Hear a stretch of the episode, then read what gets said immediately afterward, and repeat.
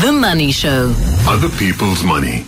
They call economics the dismal science. What do they call political science, I wonder? Let's ask Dr. Ralph Mathekga, the political analyst, on the line to us from Joburg this evening. If economics is the dismal science, what is political science, Ralph?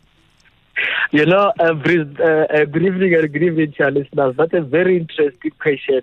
If you look at the Greek philosophers, usually they always shy away from saying they want to get involved in politics. The thing with politics is that those who understand it, Bruce, and they are experts, they don't want to get involved. Those who do not fully understand it love to get involved with it. That's what it is. Okay, so there's this, there's the science. If you're involved, you don't understand it. Got you. Now, uh, uh, Ralph, I mean, something, uh, uh, it's my personal curiosity, and this is other people's money, um, where we ask people embarrassing questions about money and their attitude Yeah. towards money. Um, how do political analysts get paid? I'm curious. You, you work for nobody. Yet you are in the public eye, um, you write reports, you do all kinds of things, but how do you actually get paid? Bruce, that's a very, very interesting question. I never thought I had to answer that question, but uh, you know what? Um, you don't get paid by talking to Bruce. You don't Oh. get paid by going to a TV station. For me personally, talking to Bruce, I consider it a public service because uh, I'm, I'm one of the people who believe that uh, if you believe you are a political analyst, you want to do it because you love it. You'll do it without any pay. I mean, I will even prioritize my community stations that I have a ratio that I've got to do some within a week. How do we actually get paid? As far as I'm concerned, I'll be quite open with myself. I mean, I'm a finance expert, Bruce. I've done some work on local government, uh, academia as well. So what that means is that I can produce a country risk report for a finance company, for a bank, for a non-government organization, for uh, uh, uh, for any other entity that is looking into how South Africa's politics actually function. So in that way, I'll be a consultant. But I also write a column. Uh, Bruce, I I write. I contribute towards writing as well.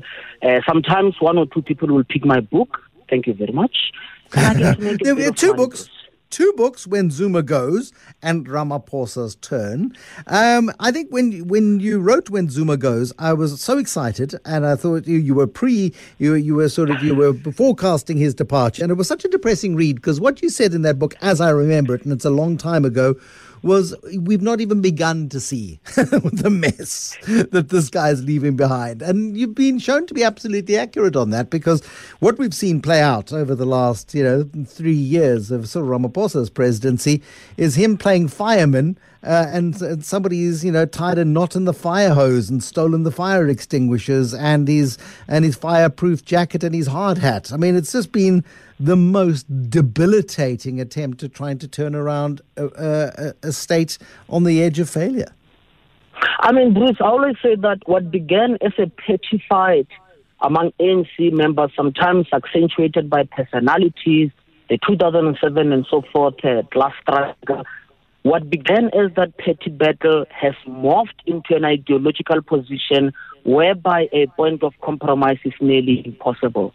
And it is what is also driving this factionalism. They have different layers within the ANC. And those who thought that the departure of President Jacob Zuma was going to bring an end to that, when we, we read it out, Bruce, we, you and I, we've had conversation many times about this. I've always said that, you know what, we cannot, it's very easy to blame it on one person, but we need to look at how the system itself seems to actually have been corrupted. I mean, Bruce, I'll give you an example. You and I, we know about the price distortion that is being caused by sometimes the procurement system. Just the overpricing. We have not yet spoken about it. We are talking about corruption and so forth. So those things are almost so difficult to get out of the system to a point where sometimes we're almost getting to such point where, Bruce, trying to get rid of corruption will be too inconvenient that we may not be able to function properly sometimes. And it gets very depressing. And I can say here, Bruce, on your show that I've just finished my third book, actually, which tried to postulate what it looks like after the ANC, because it's not about the ANC leaving or staying. It's about where the society is also going and how the ANC will try to sustain power while the hegemony has declined. It's in edit now. Probably will come out in June. But Uh, Well, we'll talk to you. We'll talk to you about that then. I don't. Want, I don't want to steal your thunder on the book, which is not even published yet. Let's let's let's look at something you've just said. There's an ideological divide within the ANC. Is it an ideological divide, or is it a group of individuals within the ANC who've never had it so good, who are terrified of the cookie jar being taken away, and people trying to restore ANC ideology. I mean, I I, I, wonder, uh, is it really ideological the divide? Is it just not criminality versus an attempt to regain the state? I mean, Bruce, I always say that uh, uh, even countries that have got criminalities do experience complex problems also. I mean, uh, one of the complex problems that I think the NC has to deal with is the question of how it relates to the SOEs and how it restructure the state institution thereof. But also at the center of this question is the fact that uh, the SOEs get looted uh, and there is also an element of criminality. So is it an ideological divide or is it just people struggling for resources? My view is that, Bruce, it has got different layers whereby it gets to that point where some of the issues present themselves almost as issues of ideological divide. Where do you actually take the direction of the state institutions as the ANC? I mean, you know, you look at the factions themselves and also the factions define themselves in relation to what kind of reforms ought to happen within the state. And they almost try, I don't know whether by pretense or whatsoever, I don't even know if ideological divide are even genuine or there is some level of pretense. But there is that level of identification, Bruce, where you end up with some of the question as to how exactly does the NC wish to relate to power? How much of space do they want in policy? How much control do they want in terms of policy leverage? For me, I would say those will still be genuine questions, whether or not you are struggling with corruption. Uh, the idea of uh, today's big News 24 story was uh, I've, the number's so big I've, I've even forgotten it. I've tried to block it out of my mind. It's so horrendous. 178 billion rands worth of dodgy tenders at Eskom that Bowmans could track, that they could find. Um, you know, and it's just uh, this this pit is so deep and so dark and so hard to penetrate. Do you see a point at any point in the future where we do manage to clean up the act enough to move forward productively? I think we're going to have to be able to do that, and I think we're going to do that, Bruce. And the question is how we're going to do that. I don't think we are going to have a successful political project that actually takes on corruption. I don't, I don't see in a short term, in the next five years or after the next election, a sustainable project at the center of our politics where one can say that this political project is anchored on fighting against corruption. But that does not mean that that would be the end of anti-corruption in South Africa. I've always believed that South Africa has got a very interesting decentralized state bureaucracy, whereby, Bruce, a single act of corruption can actually go through 15 departments or 15 maybe institutions or layers of institutions. I mean, for example, the public protector, the special investigation unit, the NPA. My view has always been that in some cases, not all of these institutions are going to lapse at the same time. I mean, if some lapse, the public protector can pick, uh, vice versa, and so forth. So my view is that I think we will be able to clean up. It will take a lot of work, but it will not be a shared agenda that is driven as a political agenda. It will be the work of NGO. It will comprise of litigation. It will comprise of protest. It is almost like an unguided revolution, if you like. Okay, Ralph Mathekga, don't go away because now I want to talk to you about your money, your attitude towards money, your own money, the way in which you see it, how you value it, where you like to spend it, what you like to spend it on, and if you do invest, how you invest it. I'm curious. More with Ralph Mathekga, Dr. Ralph Mathekga, author of two and three quarter books. You can only call it a three quarter book once it's been through the publishing process. It becomes a full book, you see. That'll be the third one about being after the ANC. But in the meantime, uh, in a moment, more with Ralph Mathekga and his money. Uh, tonight's other person is Dr. Ralph Mathekga, political scientist, political analyst, and on the line to us from Johannesburg this evening. I mean, you clearly don't obsess about money. Maybe you do obsess about money, but you haven't chosen a career that is going to necessarily get you the big bucks, Ralph. I mean, I'm sure you'll be comfortable because you're a talented and gifted guy and you uh, are, are, sought after as, as a consultant. But you, this isn't the, you know, inventing the cure for a disease or working at a bank for massive share options or anything like that. Uh, maybe I should put Ralph on the radio. There we go. Um, I'm so used to Zoom calls that I've, I've become Yes. a bit slack Yes. on that. Sorry, Ralph. Um, uh, you, Yes. you've, cho- you've chosen the consultancy route, which can be lucrative, but it's not necessarily a great path to riches, is it? Exactly. It has no guarantee. I'll tell you where I come from with money, Bruce. I mean, I grew up in Limpopo where I did my matric there. And uh, as a young person, I've never been poor. I've always sold stuff. When my mom gave me sweets, I'll sell them, then I'll give her money back to sell. So I've always been basic that uh, actually how I use my money now, I, I do have cows in Limpopo because that's the business I don't even, I did not even have to study, Bruce. I mean, I grew up looking after cattle. For me, it has always been compound interest. You buy one, you look after it. The next year, you've got two or so.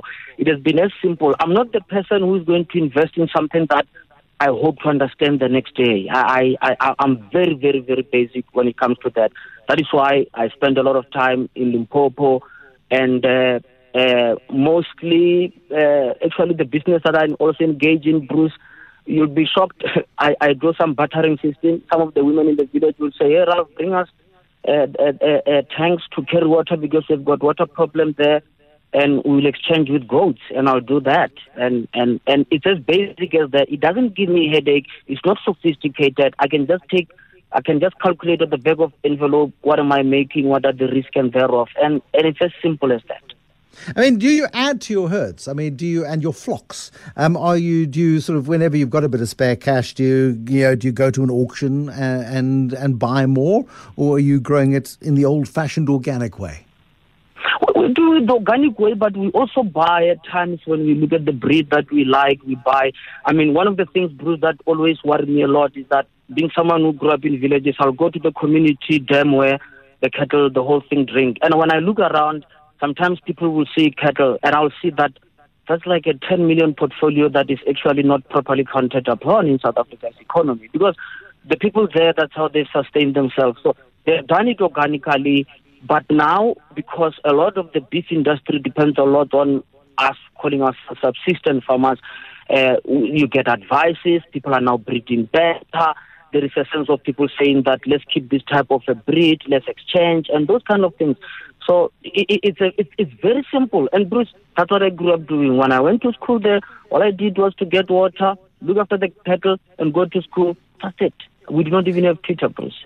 Do do you commit part of your monthly salary to the herd?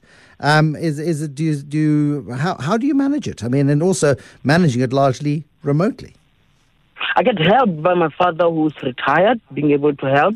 But I also go there so often, Bruce. I mean, I'll sometimes take a call uh, from 702 from the farm in the morning where I'll be doing some other work, some small holding and so forth.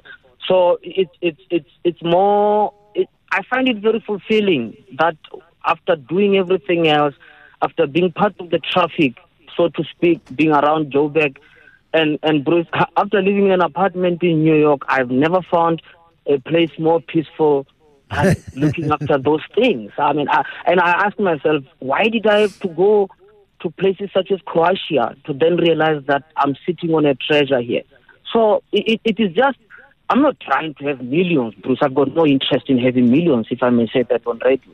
I just want to be okay. That's it. No, yeah, I think everybody wants to be okay, and I mean the idea of livestock, and people have built great wealth on livestock over over many many generations, and it's a great way of doing it. So you don't have any formal investment products. I mean, do you have a retirement annuity, or is your retirement annuity all sitting eating grass? No, Bruce. You know what I did was I used to work for Treasury far in the back. And when I worked for National Treasury, worked a little bit, and from there, never had any full time job. I've been able to, I always say to myself that, uh, why do I work? I don't actually work to make money. I actually work to get my time back. I always say, I want to buy back my time. I always say that, and I know I'm speaking from the point of privilege as someone who has been privileged, Bruce, to be able to go to university and work in your own time. But I always say that it's not how, about how much money you make, it's about how much time you actually have. Because I mean, I always have this idea that you, you shouldn't make so much that you don't even have time to spend it. So, investing in the livestock is quite a big thing. We know all the risk and everything. I mean, for example, my dad has had the livestock for the last over 30 years. He has never lost the entire flock. So, you understand the risk thereof, how much you can put. But I'm not into portfolios. I don't have sleepless night thinking about how the shares are moving. Although the work that I will do, I'll end up doing a lot of looking into that where people want to make decisions in relation to that. I can help you, give you an input about investment and thereof, but it doesn't mean I'm going to put my money into that. Not out of any judgment or anything. It's just too complex for me.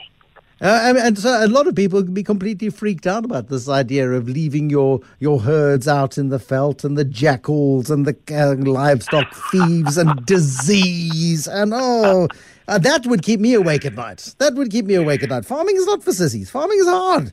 Farming is tough. It's hard. It's hard. And, and in Limpopo, we know the problem of stock theft. But I'll oh. tell you, if I were to calculate the risk with uh, maybe I'll pick whatever portfolio and I look at the risk. I even include stock theft and, and, and whatever it is. I can say that it is still um, it just still has much more more manageable risk than than than other things. But again, the bias is that it's all I've known as a child. Mm. That's what I've always known. But what people, I mean, anybody talks about investment, say invest in what you know. And he's done that. Dr. Ralph Mathekga, he is a political analyst.